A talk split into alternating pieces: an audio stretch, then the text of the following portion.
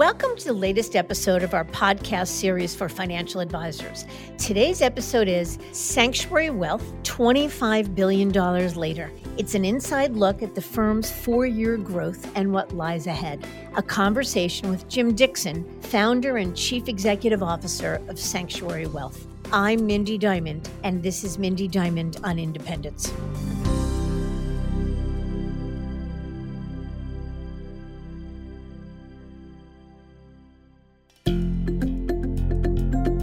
This podcast is available on our website, diamond consultants.com, as well as Apple Podcasts and other major podcast platforms. If you are not already a subscriber and want to be notified of new show releases, please subscribe right on your favorite podcast platform or on the episode page on our website.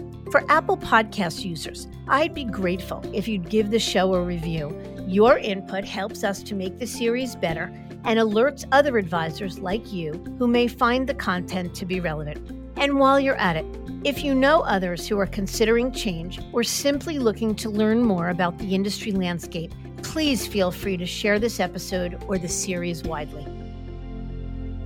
It's something we say often independence isn't for every advisor. But as evidenced by this podcast, the model has become an incredible motivator of change in the industry landscape and is driving interest in ways like never before. And smart, entrepreneurial leaders have seized an opportunity to fill a gap that served two key purposes. This notion of an independent model that offers a turnkey supported approach for those who see independence as a bridge too far to go it alone and to serve an evolved advisor mindset.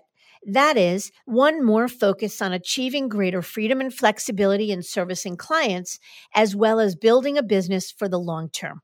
Enter firms like Sanctuary Wealth. When we first interviewed Jim Dixon, the founder and CEO of Sanctuary, on this podcast three years ago, it was evident that he was on to something. Just off the heels of his 20 plus year leadership role at Merrill, he too was a breakaway, leaving the wirehouse world behind as a shift in culture was beginning to whittle away at the once entrepreneurial spirit that existed. Jim turned down other offers to pursue what he describes as the best thing he's ever done. That is to launch independent platform provider Sanctuary Wealth. And today, as the firm celebrates its 4-year anniversary, they've grown to manage some 25 billion in assets across 25 states with 75 partner firms. In this episode, Jim outlines his journey with Louis Diamond, recapping the early days of Sanctuary and bringing us up to speed on where the firm is today. Jim shares how the firm has evolved and what he learned along the way. He talks about Sanctuary's key differentiators and he discusses the growing relevancy of firms like Sanctuary and what he sees in the years ahead. So let's get to it.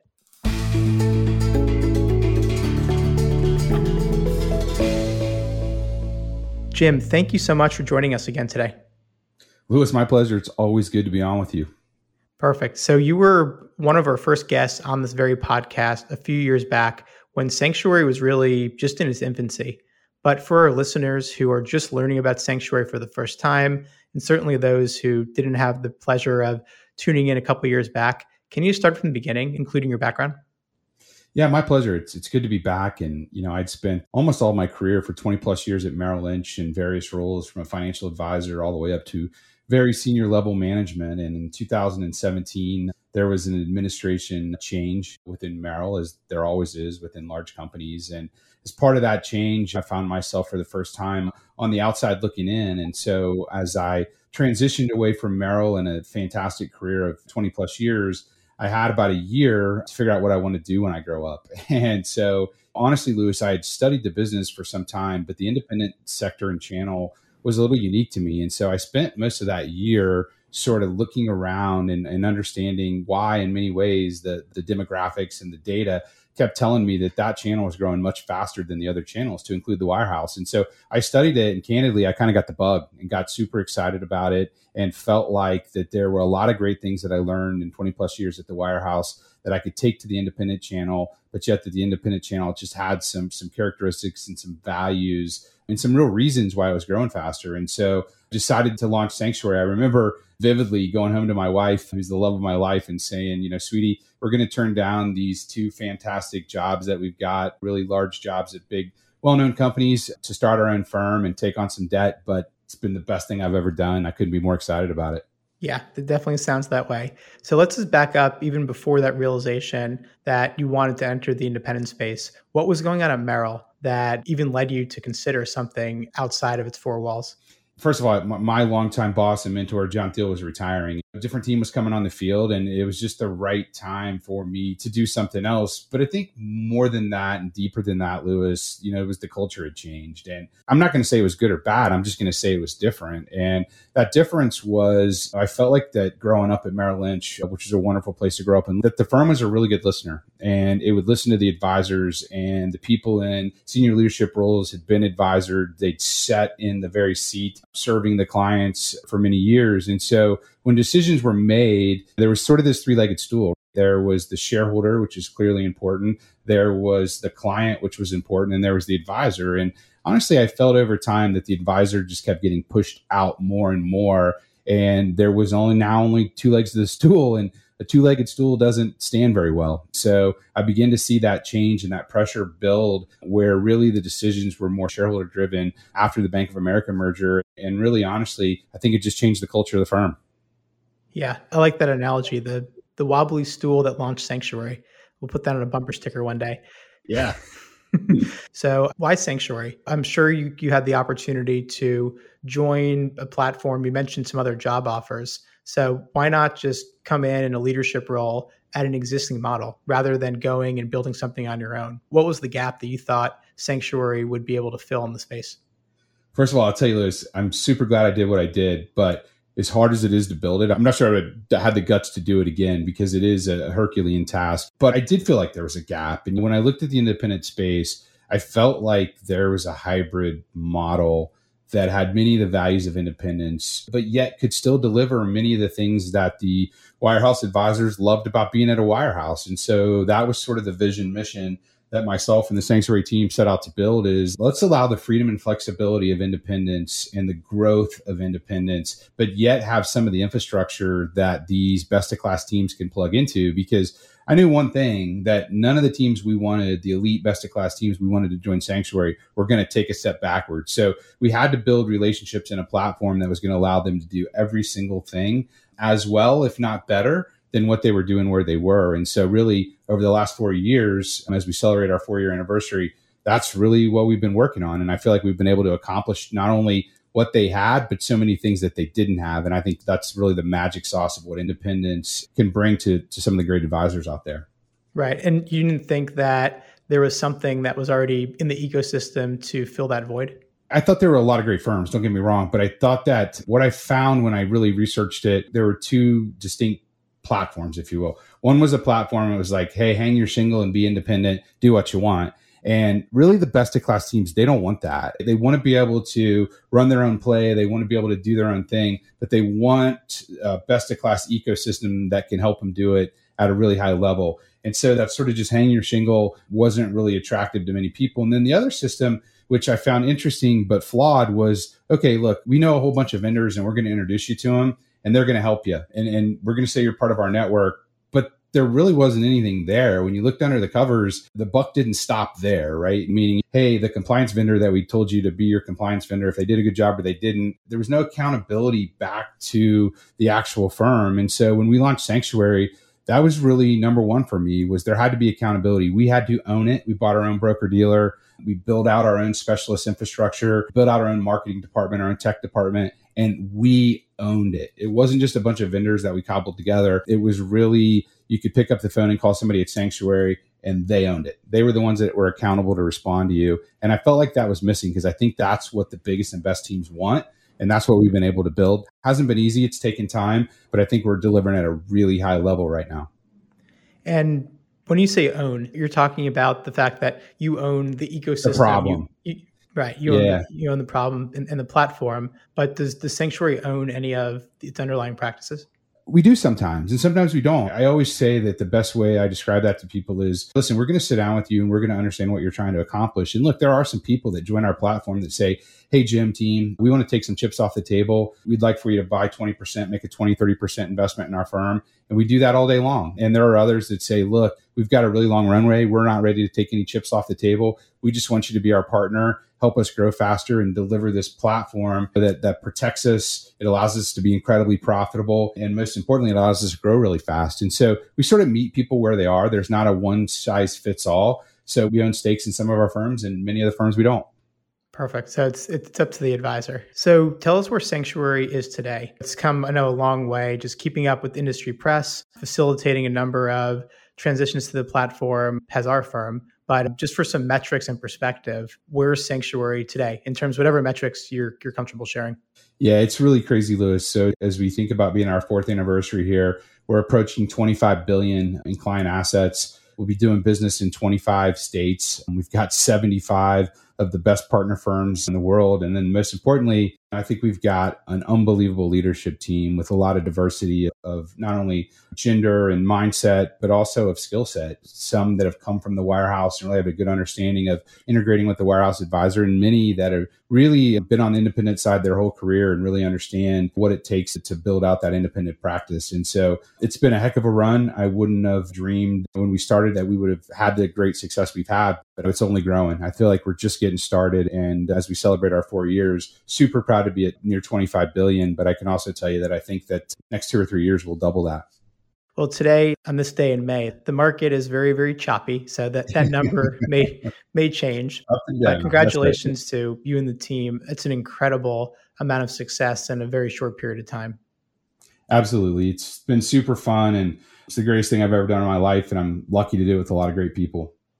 Perfect. And that pivots nicely into the next question. What is Sanctuary's selling proposition? What is it that the market has responded to and led to the 70 plus partner firms becoming part of your platform? Yeah, I think at Sanctuary we know that that our advisors they want to be their best for their clients. And so in order to do that, they needed to break free from the constraints that were holding them back. And a lot of them tell us, "Hey, life is too short. We feel stuck. We feel like we're wasting our time and most importantly, we feel like we're running someone else's play. And I think we understand that and we do a really good job of listening and understanding what their dream firm looks like. What are they trying to build? What do they want to do? How do they do it? And then we put a plan that allows them to get there and not only to transition their assets, but to build out the firm and have the freedom and flexibility to do that. And so when you sit down with world class teams like we're lucky enough to do on a frequent basis and you tell them, look, on average, the teams that come to Sanctuary, bring about 94% of their assets. They're growing incredibly fast organically. They're having fun. They're building a brand. Why don't you talk to them? You know, it sort of takes care of itself. But the real thing I think we're doing is we're allowing people to run their own plays and not running someone else's. And I think that's incredibly attractive to the best teams right now. So when a team is engaging with Sanctuary, they're usually beginning at one of the major wirehouses. And then how is Sanctuary helping them get across the finish line? So we've got a world class transition team and business development team, and they sit down with the firm and say, What are you trying to accomplish? And sometimes they want to tuck into one of our other firms and, and, sort of build that. Other times they want to build their own brand. But as we listen to them, we're trying to set up the dream firm that they've always wanted, right? And we're trying to free the constraints so they can deliver for their clients the way they've always delivered for their clients and even better, more timely, more responsive, because we get rid of that sort of least common denominator, but do it if they want. And so when I think about the 75 flavors of ice cream that we have at Sanctuary, they're all different. And I think our transition team, which is led by Lily Kaufman, does a really wonderful job of saying, all right, where are you now? What do you want to get there? And then putting together a curriculum over a 10 to 12 week period that sort of allows them to build to that and then launches their firm. And not only do they launch it, because I think a lot of people do that and some people do it really well, but once they launch it, we stay with them and give them a community and a culture so that they can grow faster and really be bigger a lot of times than they ever even thought that they could. Perfect. Yeah. I mean, the bucket that Sanctuary occupies is one we call supported independence, meaning a team is looking to go independent. They're not looking to do all the heavy lifting on their own. So they'll contract with a platform like Sanctuary to get them across the finish line. So once a team is independent, I think most of our audience is pretty clear on some of the services that go into launching the business. Obviously, don't want to belittle those services because they're absolutely essential and probably the biggest reason teams would opt to uh, join Sanctuary. But once a team is independent aside from the community what other key services are you delivering? So that's really been our focus the last two deals is to build out a world-class solutions platform. And so for those advisors out there that have spent their career at the wirehouse i would think of like a specialist network right? At sanctuary we've got world-class solutions around securities-based lending world-class solutions in our global family office. We've got an alternative investment platform. We've got a private deal network. We, we've built an insurance platform that's really growing significantly fast. And and all of those things have solutions, but they also have a person that's connected to them that works with the team. And I think the difference, and this is really important for somebody that may be thinking about what, what is the difference between a wirehouse and independent? The difference between a wirehouse and independent is choice, in my opinion, if done correctly. And I think that's what Sanctuary brings to the table the most. And so let's take as an example, Louis, let's take securities based lending. And so for us, when we sit down with our partner firms, they can sit on the uh, same side of the table with the client and say, do we want to use Goldman? Do we want to use one of the custodians? Do we want to use Nationwide? And we build out this full optionality of them of best of class providers that are integrated with technology into our platform and into our reporting systems versus being at a wirehouse where you say, listen, would you like a security based loan? We can only really offer you what's manufactured here. And so across our entire solutions platform, what they get is the ability for us to go out and, and find best of class solutions providers, put them onto our platform, build relationships with them to have superior economics, and deliver them in an integrated way to their clients. And I think the magic sauce on the cherry, maybe on top, if you will, is oftentimes our partner firms will say, This is great, but have you ever considered this partner? And we've got a team and a staff of people that go out and due diligence that and say, Yeah, you know what? If it's the right partner, let's add that into the stable of solutions. And so I think that network that we've built out is second to none. And it's a big reason that not only are our firms breaking free, but once they get in here, they're growing like they've never grown before. And I think that's probably the most exciting thing happening in Sanctuary right now. Yeah, it sounds that way. And how about compliance? How does that work? That's absolutely one of the biggest fear points for a potential breakaway team or really an advisor anywhere in the landscape is compliance responsibility, the extra risk that they take. They're used to having the safety blanket of fill in the blank firm or broker dealer kind of having their back. How does Sanctuary think about this?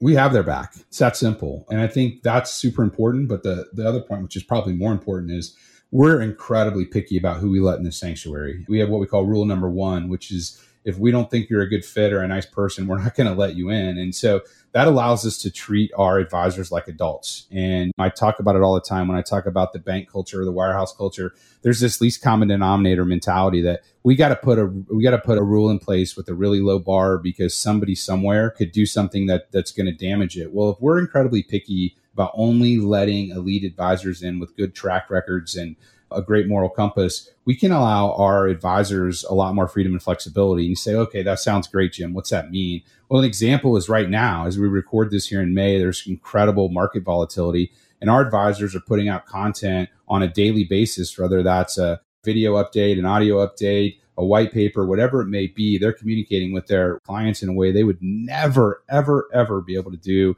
at a wirehouse or a big bank because we have the support in place to do that.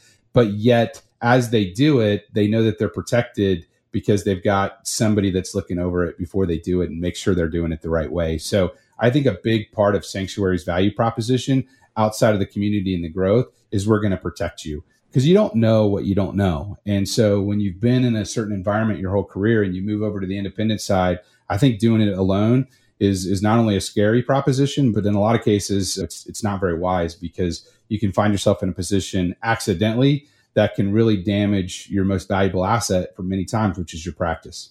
Yep, I would agree with you.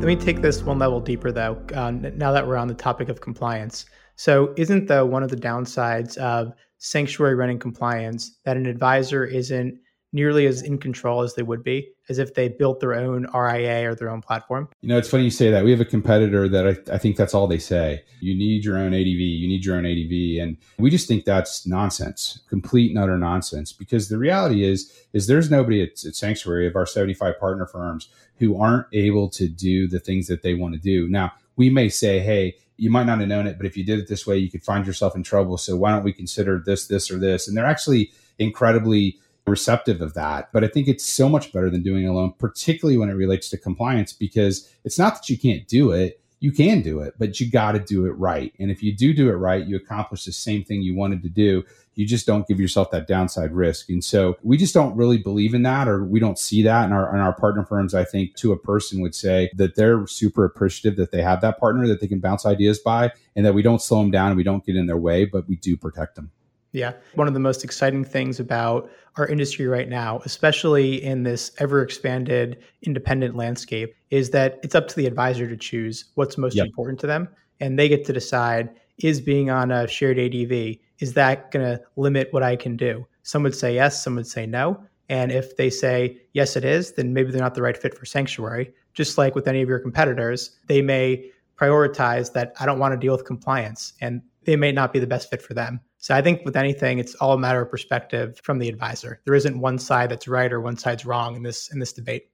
No, no, I agree. The one thing I would just add to that before we close out that topic though is I get a chance to talk to an awful lot of clients. And and you know, when somebody joins our firm, it's one of my favorite things I get to do. And you know, I will just say to you to sort of close out this part of the, the compliance conversation that the biggest families that I talk to are really glad that there's a partner that's there to be part of that client's equation and that that sometimes those firms aren't just supervising themselves. And so that's the reason we did what we did. But I couldn't agree with you more that there are a lot of flavors of independence and sanctuary. We're lucky to be a leader in the space. And honestly, we cheerlead them all. And the reality is, with the tidal wave that's coming towards our space, there's room for everybody. And we just find the right people that believe in what we do. And there's plenty of them out there. And others may want to do it a different way. And that's fine too. Yeah, I agree. It's the abundance mentality. Plenty of room for everyone. 100%. Okay, so let's talk more about the building of Sanctuary. How did you assemble your leadership team? So you're the first guy in the boat. Who is your first mate? And then who were the other crew members that came aboard? I got a smile on my face thinking about that. So the first person was Michael Longley, who has always been my partner in crime. He was somebody that I worked with at, at, Merrill Lynch, and he and I, from the very early days, had the vision and mission of how to build this out. And then over time, we added Vince Fertitta, who is also a divisional director at, at Merrill Lynch in the Southwest, and and that was the core team. And, and honestly, Louis, we were cruising along pretty well, bringing teams in. And, and then sometimes you learn the hard way, right? And what we learned was is it's fantastic to have great wirehouse talent. It's necessary, it's important, but we probably overplayed that card. And the reality was and is that the best way that we could build this out would be to have a mix of people that had spent had great success on the wirehouse and people that had great success in independent. And when you brought those two things together, you had this wonderful hybrid team that had different skills and talents that could speak different languages in the right moments. And so when we brought a world class person on like Bob Walter, who's our president, who had spent his entire 30 year career in the independent side with great creativity and understanding of broker dealer and trading and all those things, it was wonderful. And so we've just kept that evolution. And recently we've had the good fortune of hiring three nice senior executives from United Capital who really, once the Goldman acquisition happened, felt like they wanted to earn more back towards an entrepreneurial culture and love building something, which is what they had done so successfully at United Capital. And so I think Louis, the team is world class. I'd put them up against anyone and we keep growing. But it's sort of this this rounding out of skill sets that now we can sit down with any team anywhere, whether they're independent already, because we have a lot of those teams that are asking to join Sanctuary, or the, whether they're in a captive environment of a wirehouse and we can speak their language and add value to them. And so the team is something I'm really proud of. And it, it's something that in hindsight, I probably would have got to that conclusion of a hybrid team more quickly, but it certainly is where we have now. And I think it's paying dividends for us. Yeah, you do have a great team. And I may be skipping ahead to a question I want to ask you a little bit later on, but I'm going to ask it here because I think it, it fits nicely. But in growing so quickly, did you reach a point where your capacity to receive advisors and provide the level of service that they expected was that a challenge? And how did you address that? I think it's something that startups startup firms in this industry especially they grapple with is not wanting to overbuild in the beginning but also wanting to to be careful that you're able to deliver on what you say yeah we had a bump in the road probably 12 to 18 months into our journey that was a little rough to be honest and it wasn't for bad intention but we had too much success right and so we onboarded too many teams too quickly and we delivered everything we said, and the outcome, every one of those firms would say to you now that they're glad they did it and they're having huge success, growing and you know larger than when they left. But the ride could have and should have been a little smoother. And so we had to pull up and pause for a bit, restaff the organization and make sure that we got that right. And now we've put in place lessons learned, right? You put in some ratios and we're constantly hiring ahead of that. We've added over 75 new professionals in Sanctuary over wow. the last 12 months. So, really sensitive to making sure that we're always hiring ahead of our growth. And sometimes that's hard to do because we're growing fast.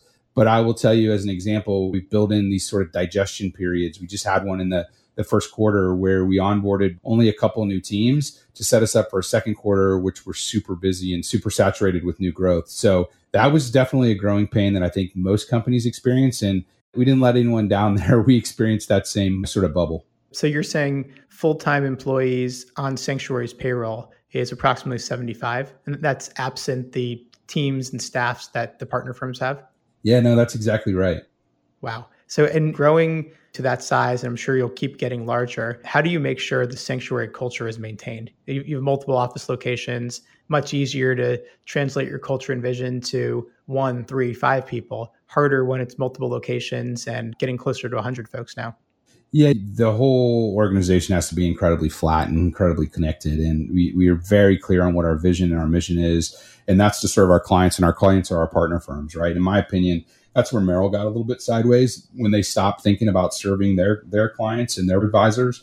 And so you don't enter Sanctuary's organization if you don't have an advisor centric and a client centric mindset. And for us, most of the time, our advisors are taking care of their clients in a world class way. So every day we've got to get up and think about how do we how do we make it easy for our clients, our advisors to make it easy to do business? How do we help them grow faster? How do we protect them? How do we make them more profitable? And how do we integrate them into a community? If you don't have that mindset, you don't last here very long. And it's a very problem solving organization. And so we have processes we interview and, and, and, sort of look for that. Are you a problem solver? Because at the end of the day, that's what our advisors want. They want us to help them solve their problems. And so not to say that we bat a thousand because nobody does, but I feel like we've done a really good job of bringing people in that are very focused every day on helping our advisors get what they need to build the practice that they want.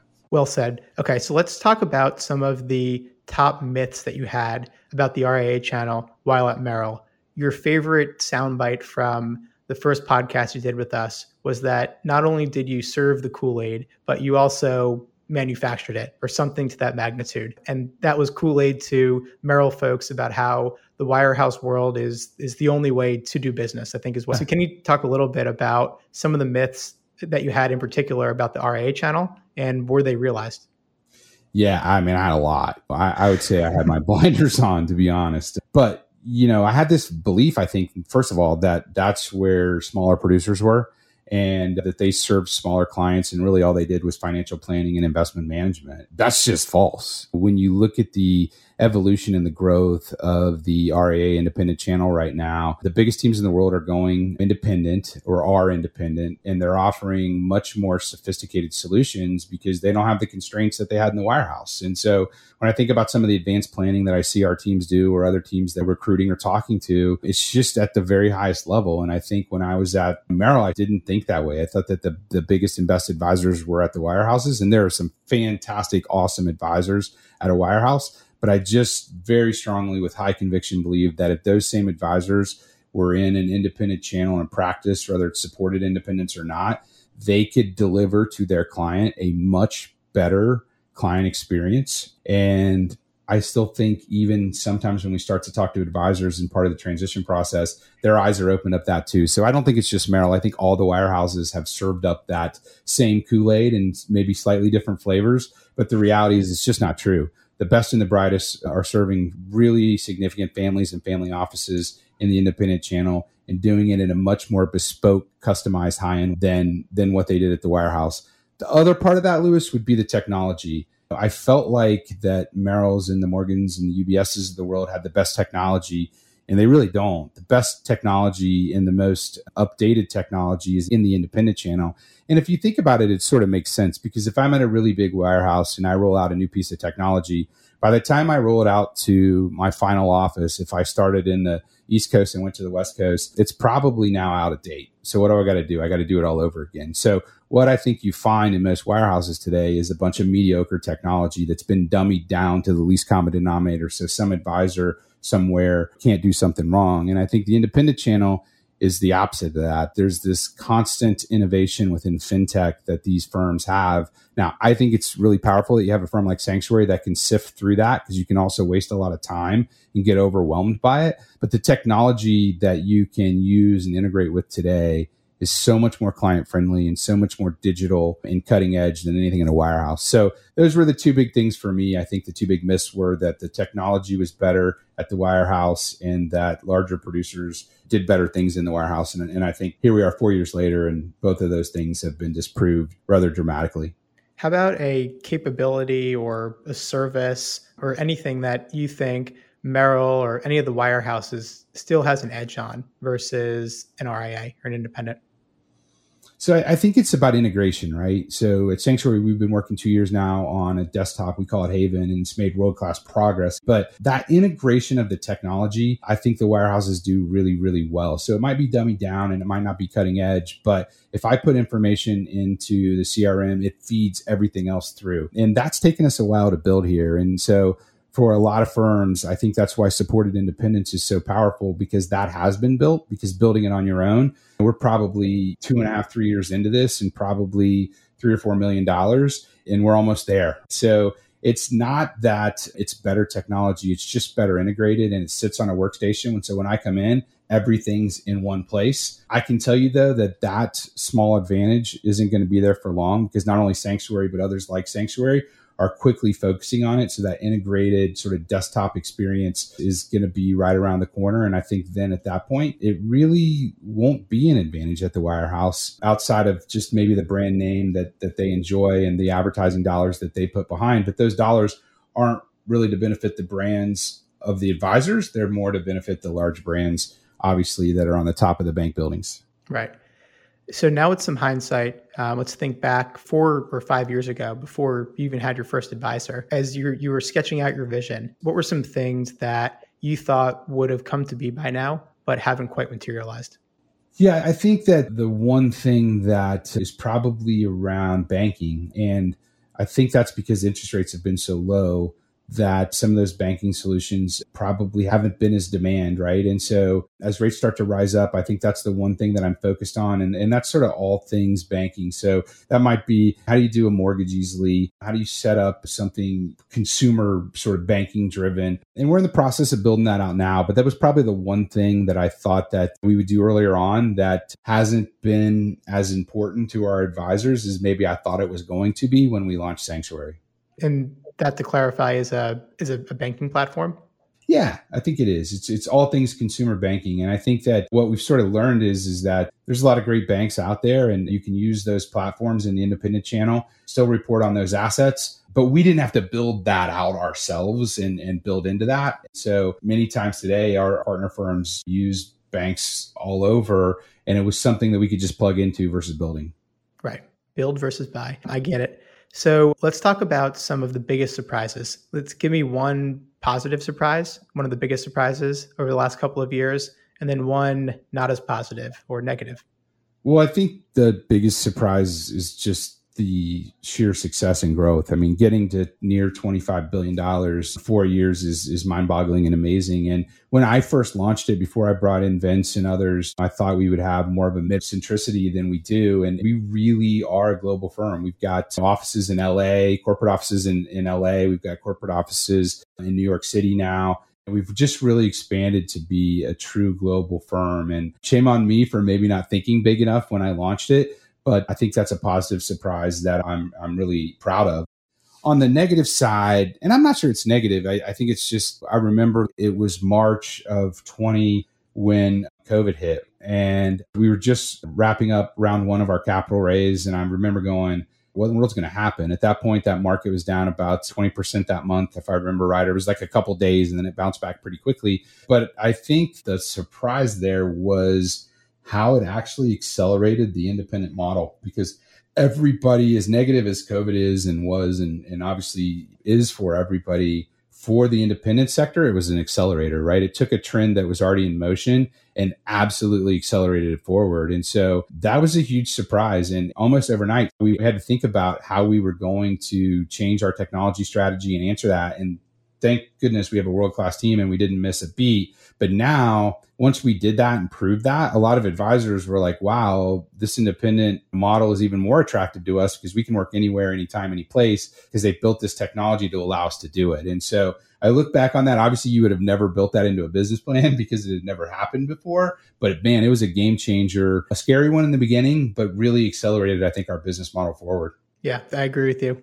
Yeah, no more talk about COVID. Everyone's sick of hearing about it. Hopefully, hopefully that's the last we'll hear. How about one more question in the segment? What are some of your biggest learnings from the last few years, either as a as a first time CEO of a company or otherwise? I think the biggest learning was really just a reminder, and that's that great companies listen to their clients. I look back at at maybe some of the early projects that we worked on, and they would be projects where I thought we should do this. I think this is exactly what advisors want, and then I sort of scratched my head later and like, why am I trying to figure out what advisors want?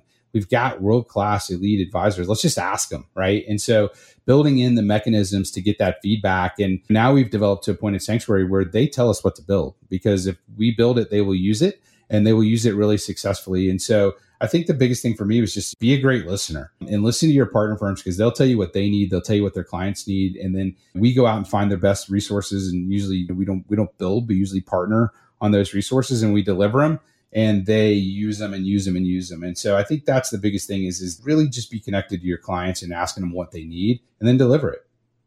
Yeah, well said.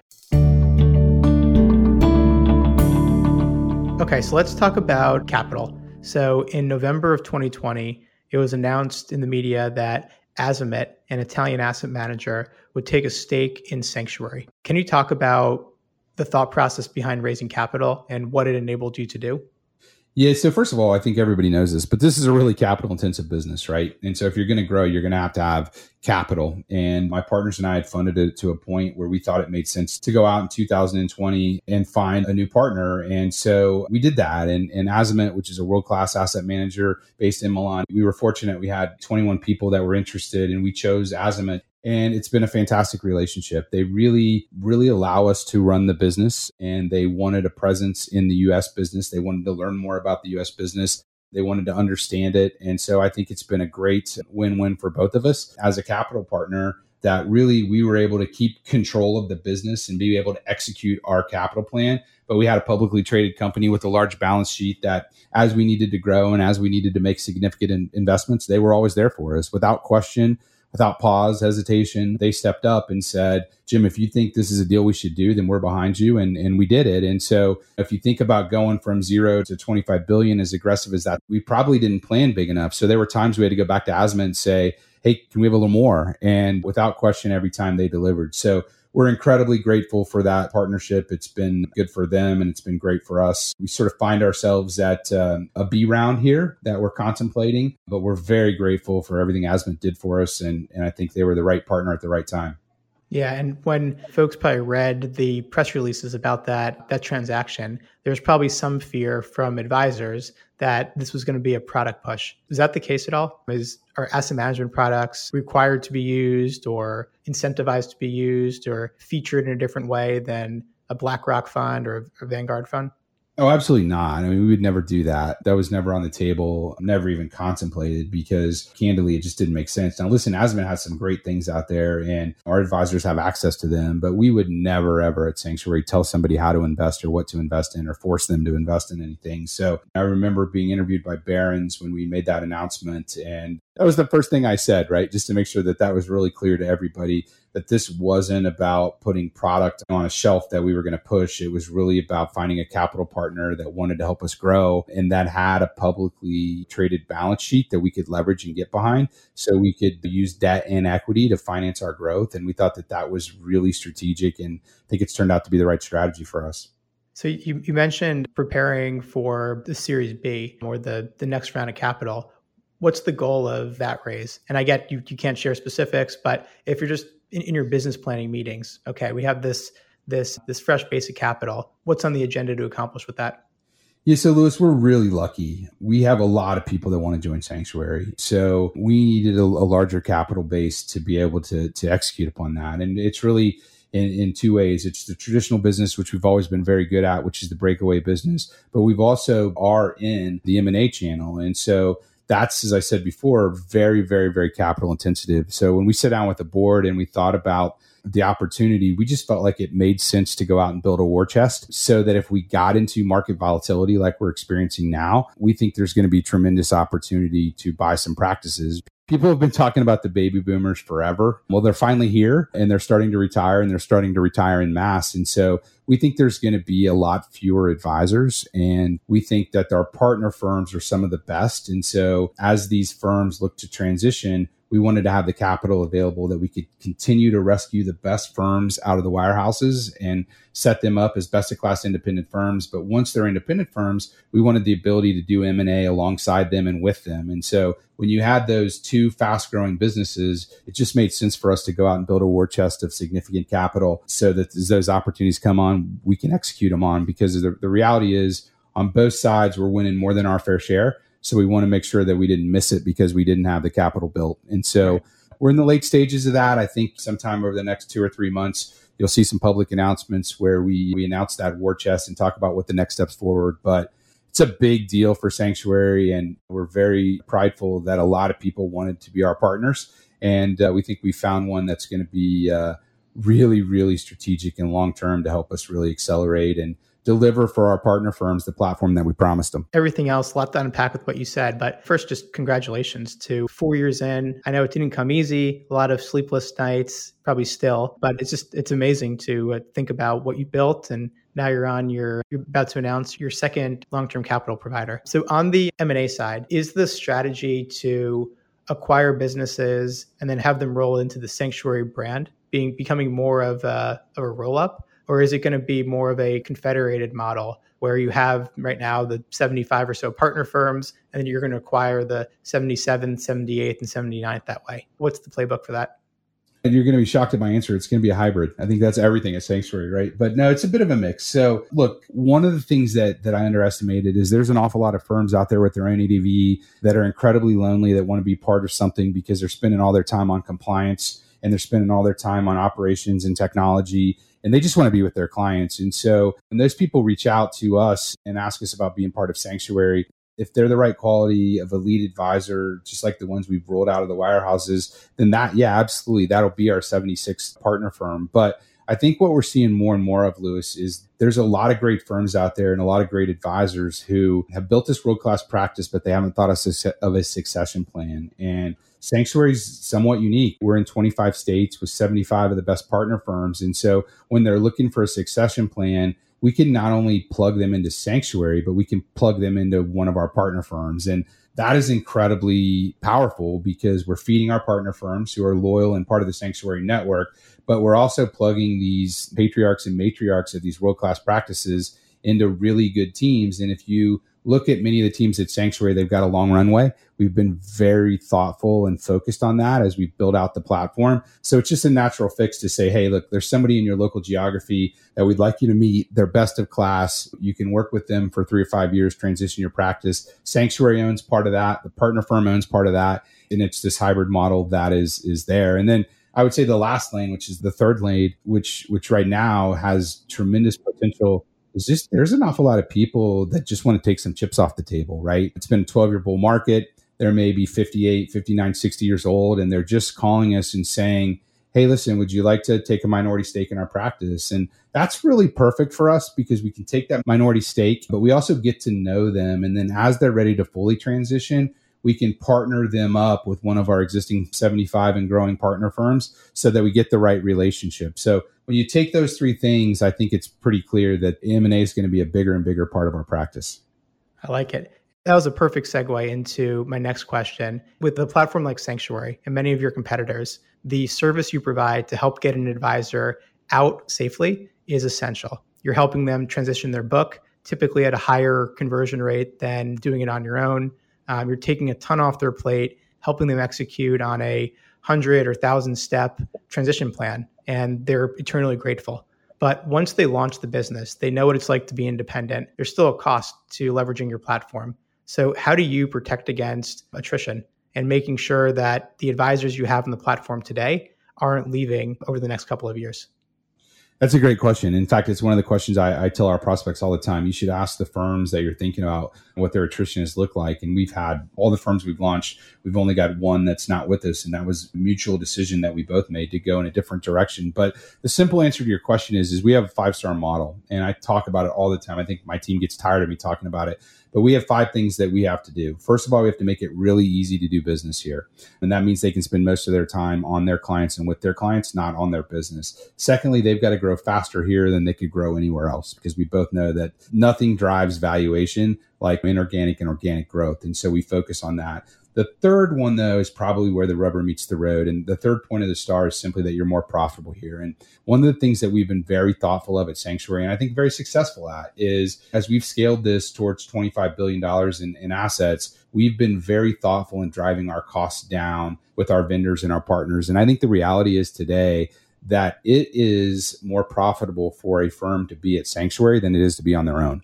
And so that is something that we think about and we talk about all the time, whether it's TAMP costs that we've driven down or whether it's technology costs that we've driven down. Those things are really important that they've got to be able to be more profitable here than they are anywhere else. The fourth thing we've already talked about, which is just the ability to protect them. So they've got that compliance partner and that protection from regulators that they're not having to deal with internal audits and regulatory proceedings and all those things. The magic sauce, though, and I think what's cool about Sanctuary and probably the most proud of is the community. And I know people say that and it's overused, but people really like it here. It's fun. They like each other. We have national conferences, we have regional meetings. They talk to each other, they share ideas, and I think it's it's something that they're proud to be a part of. And so when you put those five things together, we've got to think about them. We've got to execute every day. But I don't think retention is going to be a problem at Sanctuary. People really like to be part of the community. Well said. I like that. The the five tenets. So I do want to challenge one thing you said though. You said that firms that leverage the platform are more profitable. So the platform fee or the affiliation fee that a team pays you to join, you're saying that is less than the cost it would take to build your own RIA? Yeah, so Michael Longley, eh, eh, you know, our partner who's our chief growth officer, he runs these statistics and we track it very succinctly and very importantly of okay if you figure in what your tamp cost would be if you figure in what it would be cost to have a chief compliance officer if you figure in what it would be cost to to have something like account fees per orion for reporting if you count all those things in we feel like we've gotten to a point now where it would be the same or better to be a part of sanctuary than it would be to be on your own and so i'll say it differently which just make it even more succinct you get all these things at sanctuary for the same profit margins as if you were on your own. So why wouldn't you take them? That's really been our mission from day one. And I think that that's where we find ourselves now. And look, if somebody was maybe nimble here or nimble here, they could maybe one or two basis points. But for the most part, we've landed on that place where we believe that uh, they're more profitable here or just as profitable here as they would be if they did it all themselves. Perfect. That makes sense. Yeah, it's all about how you want to build it, right? If you just work out of your basement and you don't have a website and you're not trying to build a, a world class platform, then of course you can be more profitable. But to to build in the way that that Sanctuary has and to provide the same services and touch points that you do, um, it costs a lot to hire people and have the scale to negotiate with vendors as a single firm versus being part of a larger network. Yep, you got it. I want to move to talking again, probably about one of your favorite topics, which is uh, good old Merrill Lynch. So, curious to hear your take as a one time Merrill insider and very senior member of management. What's your thoughts on where Merrill's at now and about their overall strategy?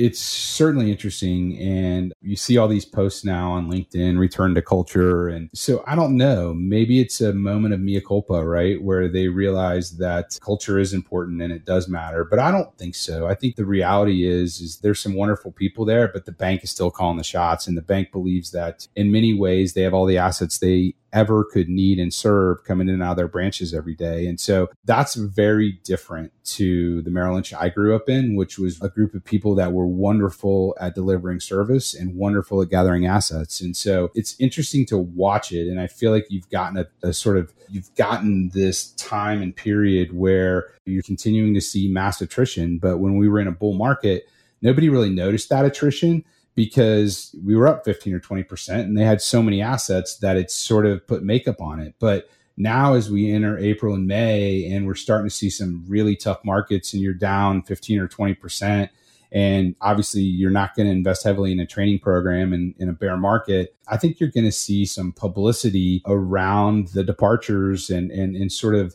the accretion of that because I don't think you're going to be able to cover it up anymore. And so I think it's the first time we're not going to see anywhere else, not just Merrill in a bull market where they can cover that up. And I think it's going to lead to a little more prying eyes, if you will, from the analyst community as to what's happening there.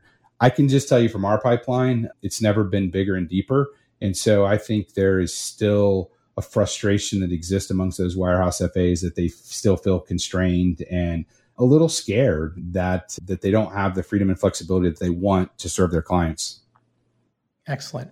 One more question on Merrill and then one more to wrap us up. Can you just talk briefly about the wirehouse sunset programs? So it's the Merrill CTP, the UBS Alpha, Morgan Stanley's FAP, Wells Fargo Summit, and many other firms have their own version. But I just want to hear your thoughts on, about the programs in general and how would Sanctuary help solve for that need for a team that's approaching retirement?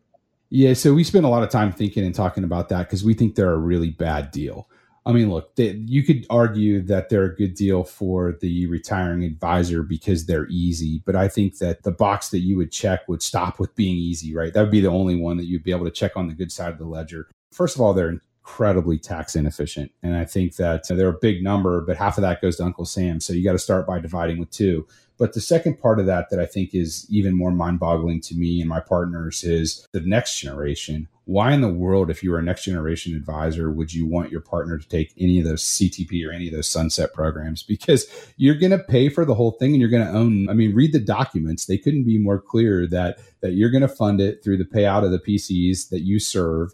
And then at the end, after you've paid for it, the bank's going to own those assets. And so we talk all the time about I would never do that. And so we've worked hard. Michael Longley and Vince have really spent a lot of time building a program where a sanctuary can solve that. Because I do get it, right? You have a senior partner who's worked his, his or her entire life to build this world class practice, and they do want to monetize it, but we think they can monetize it in a much more tax efficient way and we can do it in a way that those junior partners they have something to own and they have something that they can tr- control and they too later on can monetize that same asset and so i think there's a lot of weaknesses in those wirehouse sunset programs i understand why they're doing them I understand that they're somewhat attractive because it's an easy button that I can hit. But I think most great teams are starting to think about what they're doing to the next generation, what they're doing to their junior partners, and they're starting to look for other alternatives. And I know I can tell you in Sanctuary, not only CTP, but across many of the different wirehouse firms, that's probably our fastest growing segment where we've got really large teams that are looking to help monetize the senior partner, but protect the younger partners. And I think that's really what the right strategy is they should all be thinking about. Well said. I do like that perspective that it's the advisor who's putting in the blood, sweat, and tears to, in their view, buy the business, but legally the firm still owns that business. It's something that Lizzie Evans, who's, who's actually a sanctuary partner firm owner, talked about on one of her episodes about that kind of mentality in handling her her dad. So I'm, I, I agree with you. We definitely see it the same way.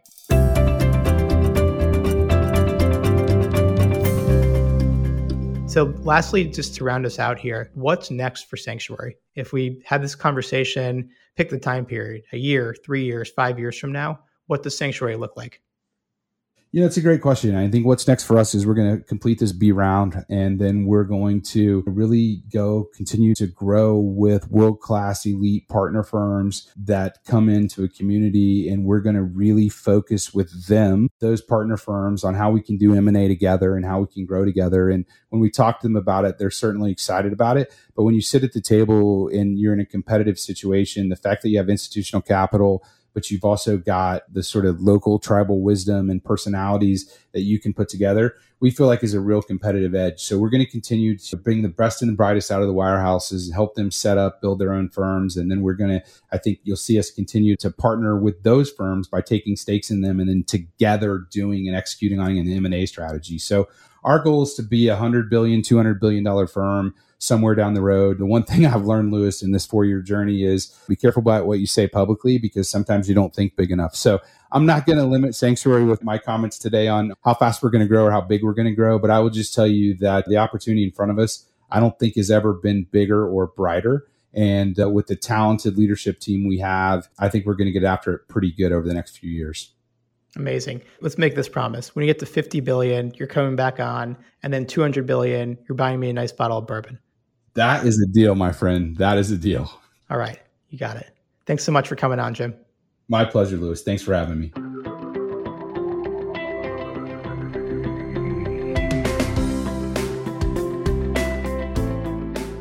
I think Jim's metaphor of the three legged stool aptly explains why models like Sanctuary are thriving. That is, there's a sense of imbalance in the wirehouse world, one where serving the needs of shareholders has greater impact than that of advisors and their clients. But as advisors continue to demand more, we can expect to see smart firms and models constantly evolving to meet their needs. I thank you for listening. And I encourage you to visit our website, diamond consultants.com, and click on the tools and resources link for valuable content. You'll also find a link to subscribe for regular updates to the series. And if you're not a recipient of our weekly email, Perspectives for Advisors, click on the articles link to browse recent topics. These written pieces are an ideal way to stay informed about what's going on in the wealth management space without expending the energy that full on exploration requires.